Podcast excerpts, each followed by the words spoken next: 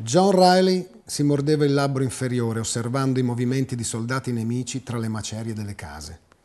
Stava valutando l'eventualità di una sortita dei San Patricio per conquistare terreno e rendere meno facili i piani di resa del generale Ampudia.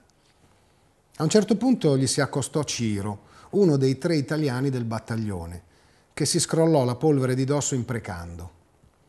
Fra il 1839 e il 1840 Ciro aveva combattuto con un suo conterraneo, un certo Garibaldi, per la libera Repubblica di Rio Grande do Sul contro le truppe imperiali brasiliane.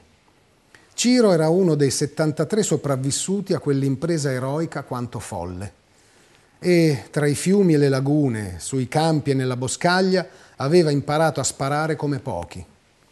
Riley lo riteneva il miglior tiratore del San Patrizio. Ora Ciro si era impossessato di una lunga carabina di precisione Kentucky, tolta a un texano che aveva infilzato la baionetta e si era premurato di prendere anche la bisaccia delle munizioni. Capitano, lasciatemi tentare. Chi le fetiente ci sta trascinando alla rovina? Ciro alzò la carabina come per mostrare il suo personale metodo di soluzione del problema. A chi ti riferisci? chiese Riley fingendo di non capire. Ya, ma capità, quel sacco di escrementi non è solo un intrigante arrivista del cazzo, quello è pure un imbecille. Se obbediamo ai suoi ordini la battaglia è persa, lo sapete meglio di me, ribatté Ciro nel suo spagnolo infarcito di parolacce in italiano. Riley si avvicinò e lo fissò negli occhi.